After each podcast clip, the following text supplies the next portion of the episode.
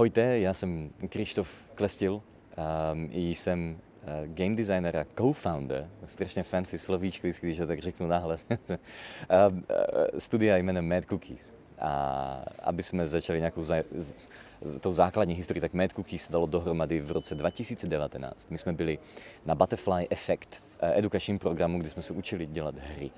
A a úplnou největší náhodou a štěstím jsme měli zrovna tým, který si dobře rozuměl a dobře spolu fungoval, tak jsme řekli, že OK, ono skončil ten pětiměsíční program a, a díky jednomu našemu labmasterovi, tak jsme si založili i firmu. A potom jsme šli dělat eh, klientské pro, eh, projekty, že na zakázku, na klíč jsme nějaké věci udělali.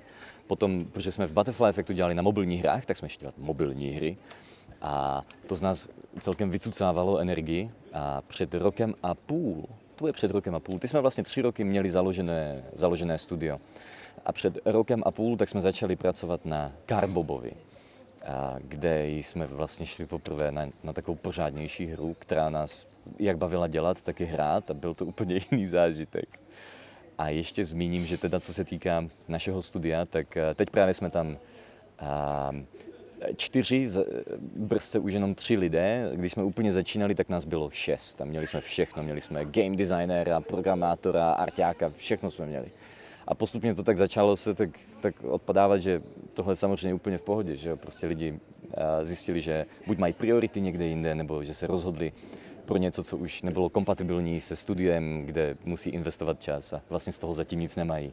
Takže postupně jsme se zmenšovali jakožto tým, až, až nakonec teď aktivně budeme jenom, budeme jenom tři, kde jsme eh, teda já, eh, Krištof Klestil, Vajk, Vajk Pomíchal, tam bude dělat programování a Matěj Rábek, také programátor a já teda budu eh, programovat, teda už to také programujem, programuju, dělám 3D, vizuální nastavení, nějaké skriptování a game design také. Takže já se celkem dotýkám úplně všech částí té hry. Carbob měl za, zajímavý začátek. On začínal již v roce, on začínal tři měsíce předtím, než jsme na něm začali pracovat jakožto tým. A já jsem v té době aktivně streamoval game development na Twitchi. A jak jsem streamoval na Twitchi, tak tam jsem dělal pouze game jamy. A v těch game jamech tak jsem si tak zkoušel věci a zjišťoval jsem, že jsem zjišťoval jsem, že jsou určité procesy a taktiky, které můžu využívat, které mi velmi urychlují práci a aktivně jsem hledal nějaký styl prát, eh, nějaký výsledek, typ výsledku, který bude zároveň zábavný na tvorbu, rychlý na tvorbu a bude se lidem líbit. A v těchto x game jamech, dohromady jich bylo asi čtyři, všechno se vším, tak v jednom jsem vyzkoušel vizuální styl, který se potom překlenul do stylu, který teď má Cardbob. A ve druhém jsem udělal hru, kde byla podobná postavička, která běhá tak, jako teď běhá Cardbob ve finální verzi a vyzkoušel jsem další mechaniky a nakonec jsem tak poslepoval. Toto nedoporučuji nikomu, jakože nějaký komerční úspěch, to určitě není správná cesta. Ale těch 20, 30, když jsem streamoval potom, tak už jsem měl 50 lidí na streamu, což na Twitch, na Game Development, jsou strašně dobré čísla. A, a tam se to vlastně všem líbilo, jak jsem říkal, že dobré, mám, mám dobrý nápad a vyprezentoval jsem to týmu, že hele lidičky, podívejte, mám tady takovýto nápad, je to poslepované ze všech možných divných věcí, dané dohromady, takže to bude fungovat super a můžeme to můžeme jít udělat prototyp za měsíc, za dva, půjdeme to vyzkoušet pičnout publisherům, protože to jsme ještě nikdy nedělali a projdeme si celým tím cyklem. Takže pojďme udělat pořádnou PCčkovou prémiovou hru, začneme tady, skončíme s tím, že máme hotový produkt a vyzkoušíme si celý proces. Takže toto byl ten oficiální začátek Cardoba. A oni s tím souhlasili, bohužel. Cardob je tedy akční roguelite. Tady zaběhlo takové pro mě zábavné trivie, že jaký je rozdíl mezi roguelike a roguelite. Protože ono spousta zákazníků neboli hráčů na Steamu to úplně ignoruje. Oni prostě vidí roguelike a mají pocit, že to je ten jeden všeobecný žánr, ale, ale uh, to, to, to, jednoduché rozdělení je, že prostě roguelike má nějaký, uh, má, má permanentní smrt, zatímco roguelite nemá uh, má také nějakou permanentní smrt, ale je tam vždycky něco, co, je, co ti permanentně zůstává, co si postupně iteračně vylepšuješ. A tedy Carloop je přesně takováto hra. Máš postavičku, běháš VSD a je to taky na gamepadu a běháš přes dungeony, hra má dohromady tři dungeony, devět unikátních bossů a enemáků, ne, enemáků je víc, kteří tam běhají a, a, ty, a ty je mlátíš. A je to hack and slash hra, takže, takže běháš, myškou míříš, nebo čistě přes gamepad to ovládáš a, a sekáš, aby, aby zemřeli, aby se zničili. Není tam žádná krev, Vizuálně je to kartonová sci-fi snímka, je to, je to takto vizuálně nastavené strašně divně. Karton je to kvůli tomu, že se to lehce modeluje, ne modeluje, modeluje se to zajímavě a potom se to dobře texturuje. My jsme měli jednu texturu, která se použila na drtivou většinu hry, prostě jedna jediná textura. Ta hra, když běží úplně v té nejintenzivnější části, tak bere jenom 100 MB videorámky takže úplně všechno, co potřebuje. Taky 100 MB videorámky, to by pravděpodobně fungovalo na Voodoo kartě v 90, ke konci 90. let. Samozřejmě, že Art Direction je tam úplně uh, vybombená, protože karto nemá tak někdo. A tohle byl jeden ze základních problémů potom i toho úspěchu, že spousta hráčů, kteří mají rádi karton, tak mají rádi takové něžnější, děčtější hry, takové ještě rozkošnější.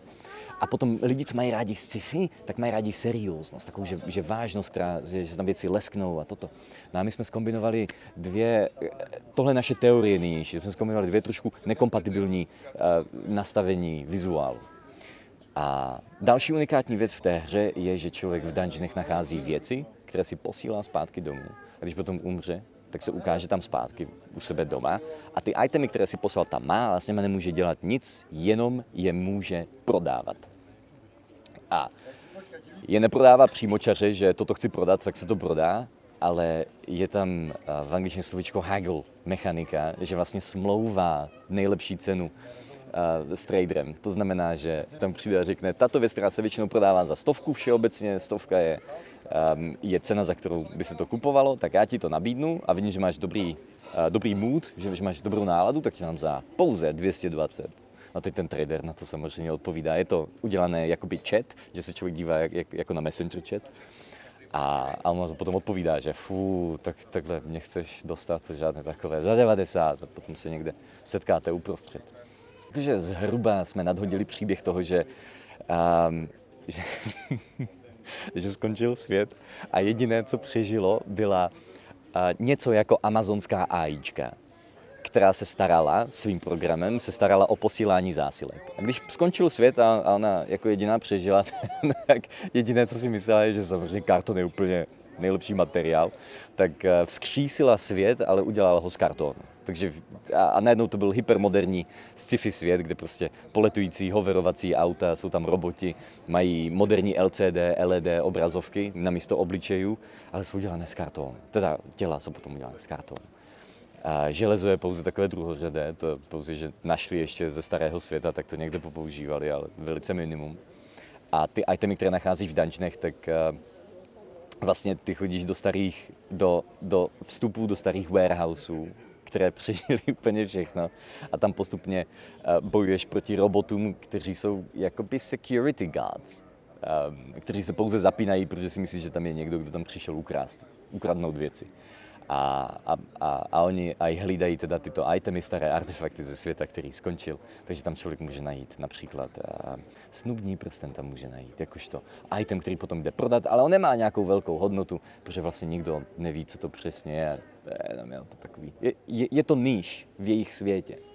Je to, je to teda 3D akční roguelite hack and slash, kde potom člověk sbírá itemy a musí je vyheglovat za co nejlepší cenu, za to si odemyká permanentní upgradey. To je jakože zjednodušeně úplně celý ten game loop, ale potom člověk vlastně tam musí být doma, tam najde takovou díru, do které může skočit. Super. Spadne dolů a má na výběr ze tří dungeonů, které se odemykají. První je odemknutý hned a ty další se odemykají teprve potom, co porazíš posledního bose v předešlém dungeonu. Takže, takže se ti podaří ten poslední boss zabít v předešlém dungeonu, otevře se ti dungeon číslo 2. A v každém dungeonu jsou teda úplně unikátní bossové, tři, každý dungeon je má takto. A každý dungeon má také unikátní enemáky, kteří aktivně bojují proti hráčovi a snaží se tedy i obtížností hráčovi celkem, celkem zavařit v jeho progresu. A hráč si potom za peníze, které si vydělá odheglováním, teda vyjednáním nejlepších cen, si odemyká stále upgradey, v rámci kterých jsou tam jsou tam maličké systémy, které potom hráčovi pomáhají. Například hráč chodí přes růmky a vidí tam někde běžící pás, který ale nemůže aktivovat. A přes permanentní upgrady si aktivuje právě to, že se tam zapnou ty tady tyto pásy, že elektrika, šup, jedeš a za tomu tam spadne víc krabic, ze kterých může sebrat víc měny, která existuje pouze v dungeonech, za kterou potom má extra možnosti, například, že se víc vyhýluje, nebo že pošle víc itemů zpátky domů a takhle. A další permanentní upgrady jsou například to, že si může odemknout nový meč. Tam jakože těch, těch zbraní tam moc není pro hráče, ale, ale jsou tam. Jsou tam tři meče. a každý meč je teda dobrý na něco jiného. To se nám tam podařilo. Jeden je dobrý především na melečko, druhý je dobrý na, na rangeový kombat. A třetí je takový univerzální, že záleží víc na štěstí, co potom potkáš v dungeonu. Jestliže si vezmeš meč, který je ten univerzální a v dungeonu nepotkáš rumky, které ti dávají extra meč na házení, tak, tak nebudeš mít ten nejlepší rangeový build. Zatímco si zajistíš, že budeš mít výhodu ve stavění rangeového buildu, pokud si vezmeš ten meč, který je lepší na range, ale zase je slabší na melečko.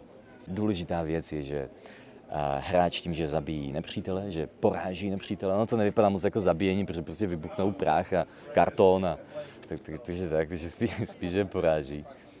Um, tak sbírá XP, za to sbírá levely a mezi každou rumkou, vždycky když člověk um, porazí celou rumku, tak má na výběr z pár eh, dveří do dalších rumek. Každá rumka je svého typu, nějaká je healovací, nějaká je um, mečová, to znamená, že tam dostane extra jeden meč, aby ho mohl hodit a, a nějaké jsou prostě klasické, kde hlavně člověk teda sbírá XP, hráč. A mezi každou rumkou tak je mostík a na mostíku jsou, jsou dva terminály. Jeden je upgradeovací a jeden je itemový. Ten itemový má takovou věc, kde ten Carbob, jako, jakož to hlavní postavička, tak tam jakoby hodí ten item, on se tak vsucne směrem dolů. Dodnes nevíme, že proč, víme proč dolů, protože když jsme to zkoušeli, že směrem nahoru, tak to zakrývalo hráčskou plochu. tak jsme to dali dolů však nějak se to tam potom za, to, to zatočí, že jo. A, a, a teda může tam hodit item, který se mu pošle domů a tím pádem s ním potom může obchodovat doma. A za každý jeden level, který nazbírá, tak dostane jeden bod, který může použít na aktivování jednoho upgradeu. No a okolo všech těchto věcí tak se používá dungeonová měna, která se jmenuje že chip. To jsou čipy, jakoby počítačové, které sbírá z poražených nepřátel, protože to jsou ještě starší, méně inteligentní roboti vůči tomu, co je právě ten hráč. A z nich padají čipy, tak ho nezbírá a za to potom aktivuje různé funkce v dungeonech. Tam je ta, právě ta, ta představa, že aha, mám čip, tak ho tady položím a on mi díky němu něco se stane. Jak dlouho jste třeba ladili tu hratelnost, jakože to, aby to prostě se, jako, aby tam byl ten feel good? Jako... Tohle je uh, úžasně aktuální otázka, která se zároveň přelívá do naší nynější hry. Protože my jsme udělali jednu chybu na začátku tvorby Carboba, že jsme nedostatečně prototypovali, když se to dá říct takto zjednodušeně, že jsme málo vyzkoušeli rozdílné přístupy ke stejné věci, že jsme věděli, že s něčím je problém, tak jsme to zkusili opravdu, vypadalo to opravené, tak jsme to tak nechali. A to znamená, že se to ladilo úplně až do konce ale, ale nebyl tam prostor, aby jsme si vyzkoušeli možná lepší implementace v případě nějakého designového problému. A, a naše iterační cykly tedy, toto, v tomto ta hra, ten první větší projekt je vždycky v tomto super, tam, tam jsme si fakt velmi identifikovali naše největší procesní problémy a toto byl pravděpodobně, že ten největší z nich, že vlastně Um, jsme šli prototypovat, ten prototyp to nebylo moc prototyp, my jsme prostě šli, že z ničeho a, a náš další milestone byl vertical slice. A mezi tím se to všechno blátilo a, a, a, a tvořilo tak tady tímto způsobem. No a takže nějaké věci si prošly nějakou iterací, nějaké věci větší iterací, ale nebylo to systémově, procesně nastavené. Prostě někdy se to podařilo a někdy ne. A tedy um, No, takhle se to, takhle se to celé poskládalo, že jo? A, a, a my jsme si říkali, že asi jsme super, že prototypujeme. A nakonec to nebylo úplně nejlepší prototypování na světě. No a teď vlastně, že ten projekt skončil a tam jsme viděli všechny tady tyto nedostatky i v našich procesech, tak teď, když už jsme začali dělat na další hře, tak tam máme úplně jiný přístup. Tam, tam děláme větší rozdílné kroky, trošičku víc si to testujeme s lidma, kteří už buď aktivně hrají podobné hry, nebo designovali podobné hry, aby jsme se mohli aby jsme, si, aby, jsme, aby jsme se mohli vymknout tomuto problému, že nebudeme dostatečně zkoušet rozdílnost. a testovat ji. Když mluvíš o Titom, tak eh, třeba je, je ještě něco dalšího, krom tohohle, co bys jako doporučil lidem, co jsou jako na začátku se svým projektem, jakože, co jste se naučili jako třeba? Toto, toto, ano, jasné. A tohle to odstartuju s tím, že je to naprosto subjektivní. Že to, co vlastně já teď jdu možná, ne, to, co jdu doporučit, tak fungovalo pro nás, pro náš tým a pro kontext našeho studia tak, jak bylo nastavené. Tohle je strašně důležité, protože hned první nejdůležitější krok, který je z mého pohledu fakt, že základ všeho, tak je si ujasnit, jakou hru jdu dělat. Úplně, že z co nejvíc high level pohledu, tak se vlastně díváme na to, že jestli jdu dělat hru, která bude maličká, střední, bude velká, jakou úroveň artu, anebo spíše toho vizuálu chci dosáhnout po tom, co budu mít ten finální produkt. Tohle je extrémně důležité, protože to potom definuje řešení a, a, a, a procesy, které se můžou implementovat do tvorby hry.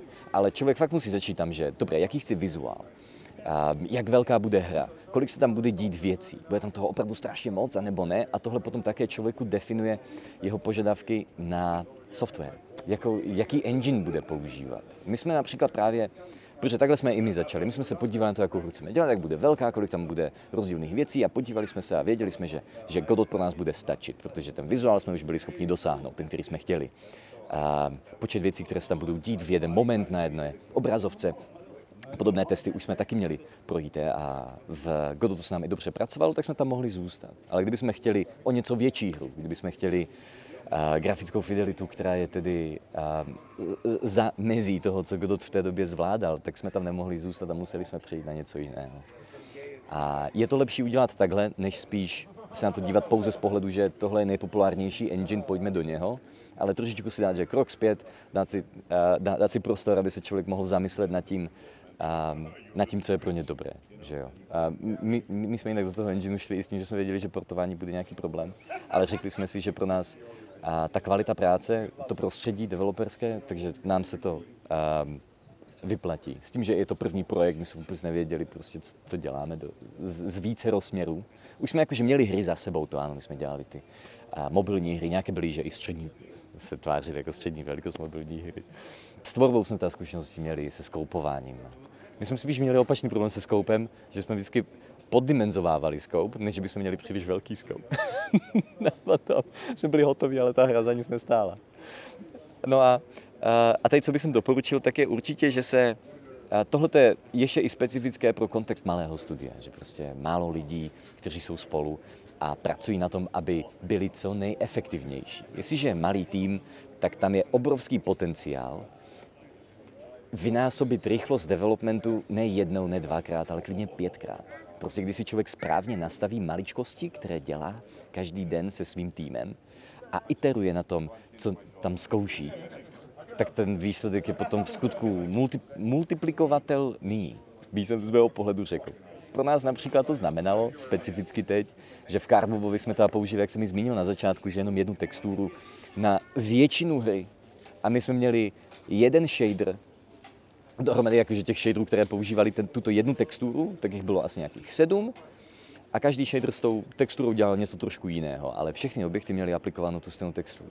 Takže když jsme chtěli například vyzkoušet si, že jak by to vypadalo v jiných barvách, tak já jsem rychle jenom flipnul texturu vzhůru nohama, všechny barvy se vyměnily a zahrali jsme si hru, vypadalo to strašně. A, a tak jsem věděl, že tohle to dělat nebudu. Ale je tam ta možnost. A taky to znamenalo, že já jsem potom mohl tu jednu texturu používat extrémně šikovně, jak na modely, tak na efekty. Když jsem modeloval modely, tak texturování bylo mnohem rychlejší, protože ta textura to byla a ta terminologie je, že to je atlasová textura, to znamená, že tam jsou jenom čtverečky gradientů a zároveň to byla i trim sheetová textura, to znamená, že tam je nějaká textura, která jde z jedné strany až úplně do druhé a když by se dali vedle sebe, tak, um, tak to přechází bez viditelné změny. A tohle, tato kombinace fakt znamenala, že prostě všechno bylo na této jedné textuře. Jediné, co potřebovalo něco jiného, tak potom bylo nějaké ujíčko. A takové vizualizační textury, že například šipka dolů, to jsem nemohl dát do této textury, protože tam byly jenom barvy a důležité, a důležité grafiky pro například ten karton. Takže nej, jak, jakoby pro mě z mého pohledu dodnes, já, já jsem takto byl nastavený už v té době, ale dodnes ta nejdůležitější věc je za mě prostě ty procesy a zkusit se nad tím zamyslet tak příjemně kreativně, že OK, celý svět to dělá. Takhle, tohle to vidím jako nejčastější způsob tvorby a, nějakého asetu nebo programování, ale iterovat na tom a zkoušet, že co jiného já s tím můžu udělat, proto aby jsem měl výsledek, který je naprosto viabilní pro trh a jsme s ním jakožto tým sjednocení a líbí se nám a dobře se nám s ním pracuje. Dosahujeme zároveň uh, nějaké, nějaké umělecké kvality zase, kterou, se kterou jsme všichni spokojení a zároveň se nám dělá rychle a dobře. Ty už si tak trošku načal, že jste věděli, že možná budete mít problém s portováním, tak... Uh... Tohle uh, vlastně my jsme věděli, že budeme mít problém s portováním, nevěděli jsme, jak velký. A jeden z důvodů, proč jsme i vůči tomuto problému zůstali s Godotem, bylo, že už v té době na světě existovaly již tři studie, které portovaly Godot hry. a, a když jsme v rámci práce na Karlovovi, tak se tam ukázalo ještě extra jedno studio, které také začalo portovat godotské hry. A my jsme teda věděli, že jich je málo, ale že ty, které to dělají, tak že oni fungují na principu, že jim člověk může prostě zaplatit a oni to přeportují. S tímto jsme měli jistotu, že kdyby se nějakému publisherovi fakt líbila naše hra, tak by tohle to nebyl problém, protože ví zároveň, že tam už je kvalitní portovací studio, které je schopné to udělat. Zároveň plán B byl potom nastavený tak, že můžeme vzít hru a můžeme ji dát tomu portovacímu studiu uh, jako, jakožto publisherovi, že jim nabídneme, že hele, uh, vy to portnete, a dohodneme si nějaké procenta a všichni budeme mít hru, která bude někde vydaná. Nakonec se nepovedlo ani jedno z těchto možností, ale ten problém pravděpodobně nakonec stejně nebyl uh, s tím, že to byl Godot. Vlastně v rámci i pitchování publisherům, tak my jsme nikdy nedostali konfirmaci toho, že by Godot byl v skutku problém. Párkrát nás například překvapilo, že nějaký publisher řekl, že jo, dokonce přemýšlíme, že si založíme vlastní divizi, která bude portovat Godot hry, protože on, on ten, ten engine vlastně zároveň s tím, jak my jsme ho začali používat, tak už v té době byl v růstu a on stabilně rostl velice pěknou křivkou, co se týkalo i toho, kolik lidí to používají, jak moc se o něm mluví a používá. Takže tam to bylo aktivní. A, a to nám celkem hrálo do karet, ale prostě eventuálně eventuálně velmi pravděpodobně ta hra, hra sama o sobě z, z nějakých hledisek nebyla dostatečná pro, uh, pro uskutečnění dílu s publisherem. A, takže jste si to nakonec self-published? Nakonec je to self-publishnuté na Steamu. Pro, pro čísla, to můžeme rychle proběhnout, jsme to vydávali, jsme měli 1500 vyšlistů a vydělali jsme si zhruba 1500 dolarů. Takže to je vlastně jedna ku jedné. Um, a máme 24-25 reviews, které jsou všechny pozitivní, ale jakože určitě ne všichni jsou naši známí, takže nějaká objektivita tam snad je, v to doufám. A uvidělo by se, že když by se to dostalo k tomu, že by to mělo 100 reviews nebo 150, 200 a tak dále, tak tam by se to procento asi změnilo, už by to asi nebylo 100% pozitivní. Hra se vydala za cenu zhruba 10 euro, 10 dolarů, 99, něco takového. Potom na zbytek světa jsme to nechali s tím překalkulovat tak, jak se mu chce, protože jsme, to, to jsme neměli šanci, že všechno si zkontrolovat. Takže to jsme nechali na automatice. A, a tak, hla, především hráči jsou, myslím, z Ameriky, většina lidí, co si to koupila, tak jsou američané. A median herní čas je 50 minut. Takže za nás spokojenost z těchto čísel. Z peněz jsme si teda nevydělali, takže by to stačilo na, na funding pro náš další projekt. to by jsme byli velmi low-costové studio. Ale eh, jakoby ta hodnota se nám vrátila ve zkušenostech. A není to v žádném případě to není udržitelné, že jo, tak to pokračovat, že teď každý rok vydáme hru, která se nám vydělá 1500 eur. to, je, to se nedá. Um, ale vlastně jsme vlastně na té cestě, že jo, že udělali jsme hru, kde jsme do toho dali všechno, podařilo se nám to za rok a půl. To bylo pro nás extrémně důležité, že nejdeme na naší první hře strávit 3, 4, 5 let. My jsme ji chtěli vydat za rok ideálně, rok a půl v nejhorším případu, tak nejhorší případ se nám podařil.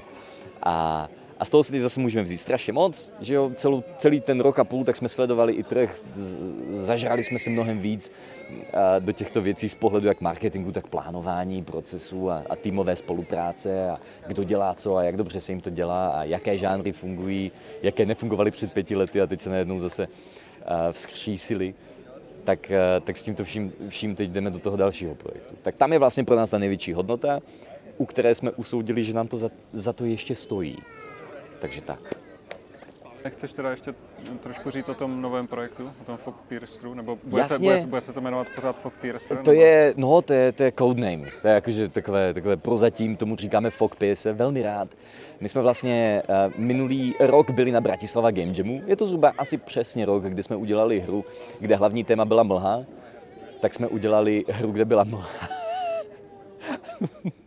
Bylo super. Jsme tam dali vlak, který jel rovně a projížděl mlhou. A a, a, a mechanicky to bylo nastavené tak, že vlastně hráč jde ze stanice do boje, tam se mi zdá byl jenom boj, Myslím, že tam byla nějaká základní stanice a vlastně člověk teda jede, je tam boj a ten boj je, že na něho jdou enemáci a člověk po nich střílí klikáním, takže to byl akční boj.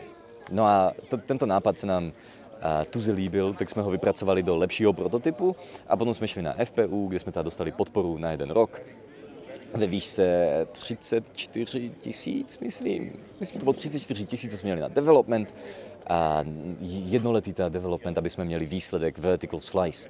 A mezi tím jsme hru změnili dost, dost značným způsobem. Už to není akční boj, stále je tam, že stanice boj, stanice boj. To je velice tight game loop, ze kterého máme radost.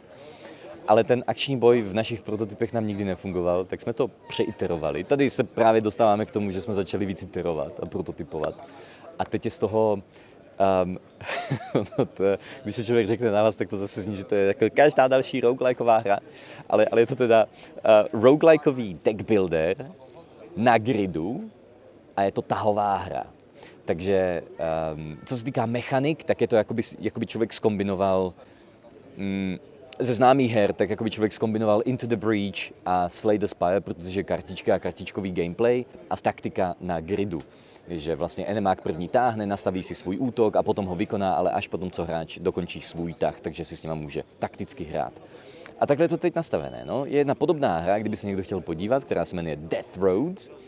A to je, to je jakože velmi, velmi podobné tomu, co my stavíme, tvoříme, akorát tam hráč nemá vlak, ale má tam jenom autíčko. A na autíčko si hází moduly, které mu tvoří jeho deck. A my to máme nastavené tak, že ve stanicích si hráč tvoří vlak, kde si přidává vagóny a každý vagón dává kartičky hráčovi, se kterými potom a, hráč a, řeší taktické a strategické problémové situace.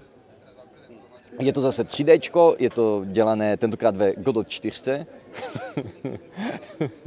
ono, my jsme si nejdřív nebyli jistí, první prototyp úplně byl udělaný v Unity, ale potom se nám zase zmenšil tým a, a, a člověk, který byl nejlepší v Unity, tak právě odešel, si řekl, že no, dobré, tak asi to jdeme přehodit.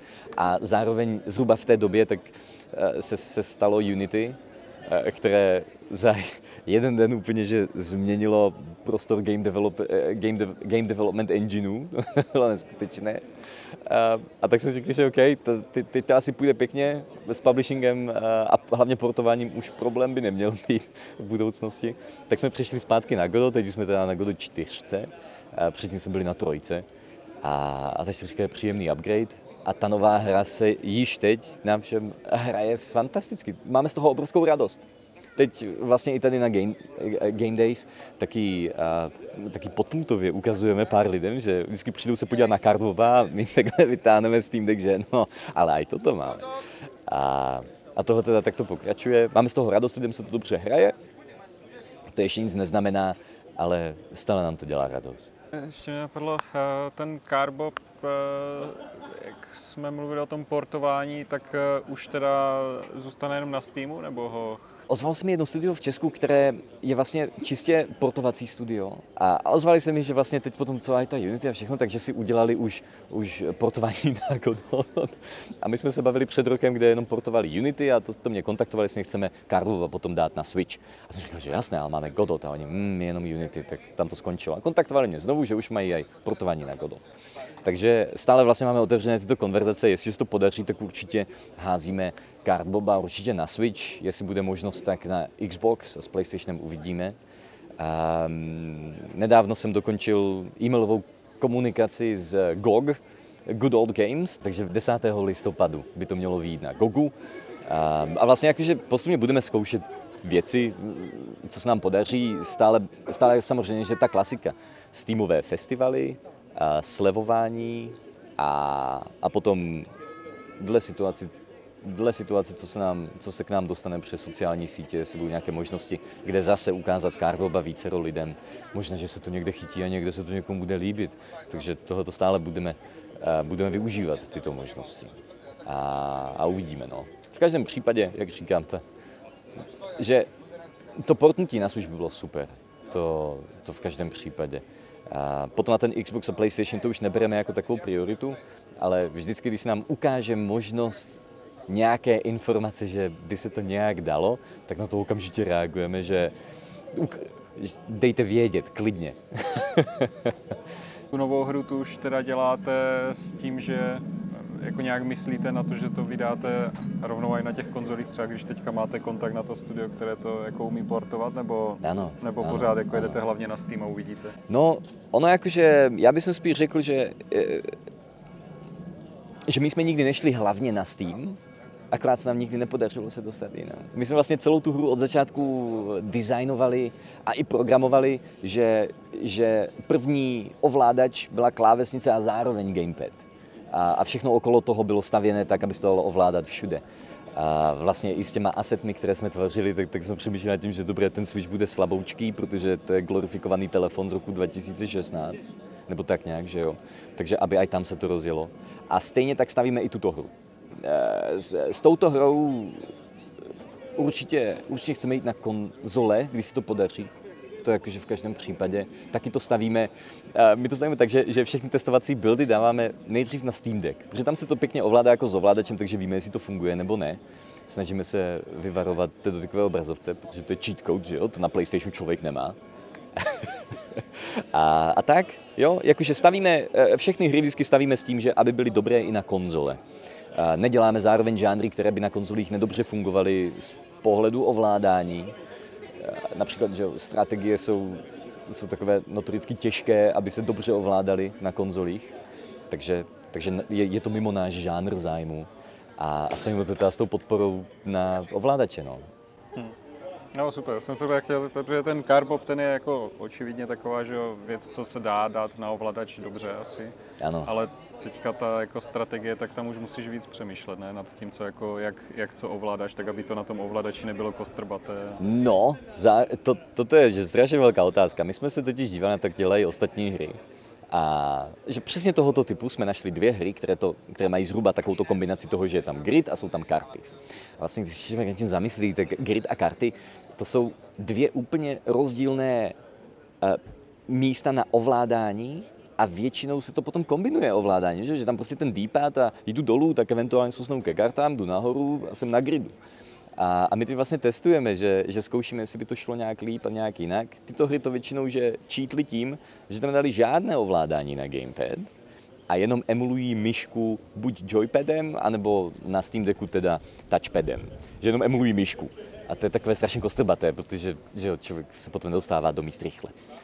A k mému překvapení dokonce ani tlačítka dobře nenamapovali, že eh, chci jít tam a potvrdit to, tak musím emulovat kliknutí myší a ani ten klik myší nedali na Ačko třeba na Xboxovém ovládači. Divné. No a my teď testujeme to ovládání takové, že D-pad je čistě na grid a shoulder buttons, ta bump, bumpers, co jsou nahoře, že R1, L, L, L1, tak ty jenom selektují kartičky. Takže je to vlastně extrémně jednoduché ovládání, akorát je to jiné. A teď potřebujeme zjistit, jestli to jiné je jiné zlé, anebo jiné dobře. Uvidíme. Ten Carbob celkově developmentoval teda rok a půl. Pro nás to byla, jak, jak si říkal, první větší hra, když to zhrnu. A, a vždycky, jak se říká, si myslím, že to je podceňované. Že, že když se říká, že, že, že, první hra, že u první hry je nejdůležitější, aby člověk aspoň vydal. Že to je nejdůležitější u té první hry. Je, je to fakt pravda. A, a je tam neskutečné množství užitečných věcí, co se člověk dozví nejenom o game developmentu, ale taky sám o sobě. Protože hlavně v tomto indie nastavení, tak vlastně většinou pracuješ na hře z vlastních financí a teď se to vlastně všechno tak otřese. Jestli je tohle cesta, kterou chceš jít, s tím, že ty nemáš žádné jistoty, jediné jistoty, které získáváš, tak jsou, tak jsou maličké a, a, a vlastně dokud nemáš nic podepsaného, kde ti přijdou peníze na účet, nevíš. A vlastně pokračuješ tímto způsobem. Tak se to celé potom takhle otřese a je to v skutku, je to trip. Je to, je, je to, no, je, je to jeden velký kus, ještě větší journey, jak se říká. To se neříká. já, jsem, já, jsem, já jsem včera točil s klukama z Galaxy Highway mm-hmm. a ti v podstatě říkali, že i ta, i ta cesta může být cíl.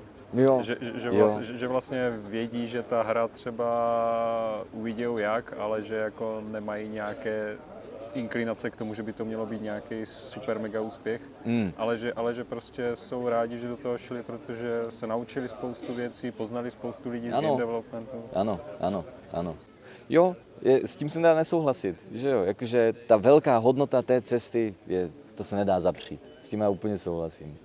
Ten cíl, no, jakože, um, hej, hej, hej, pro nás ten cíl vždycky byl ten, že dostaňme se do pozice, kde máme hru, která má úspěch ať už je to jakýmkoliv způsobem. A ovšem té cesty si vážme, že, že toto bylo na, a i stále je teda to, to naše nastavení. No. A, a, a je to krásná cesta z toho pohledu, já nevím, jestli je to umění, ale prostě, že člověk, když dělá hry, tak, tak, tak toto je takové umění, které má strašně moc částí, že je tam programování, ale v tom programování musíš dělat dobré rozhodnutí, že jdu to udělat pěkně, protože se to nikdy nezmění, to nikdy není pravda, a nebo jdu to udělat škaredě, takže do toho potom takhle, eh, takhle bodneš, že se to celé sesype, to taky nechceš a musíš vždycky najít tu zlatou střední cestu. Potom děláš asety, tak musíš správně trefit to, aby ti netrvali příliš dlouho, hlavně u té první hry, že jo, protože nikdy nevíš, jaký bude mít úspěch. O tobě ještě nikdo neví, tak je to ještě těžší u publisherů, je přemluvit, že to bude fakt dobré.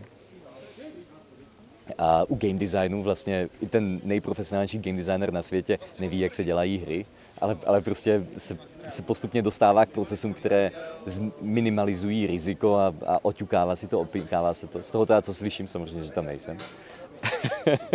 a je to strašně moc uh, stran, které, kde, kde prostě, jakože jsou tam nějaké, že nejlepší procesy řečeny, ale a nikdy není stoprocentní, že jo. A ta radost v game developmentu, která přichází, je to, že člověk se může zpětně podívat a i když už nic jiného, tak objektivně si říct, děláme lepší hry. Že toto se povedlo, ale teď to děláme líp. A je to fajn. Okay. Jo. Na tom bych to asi uzavřel, to je taková hezká myšlenka na závěr. Krásné, tam, tam to může začít.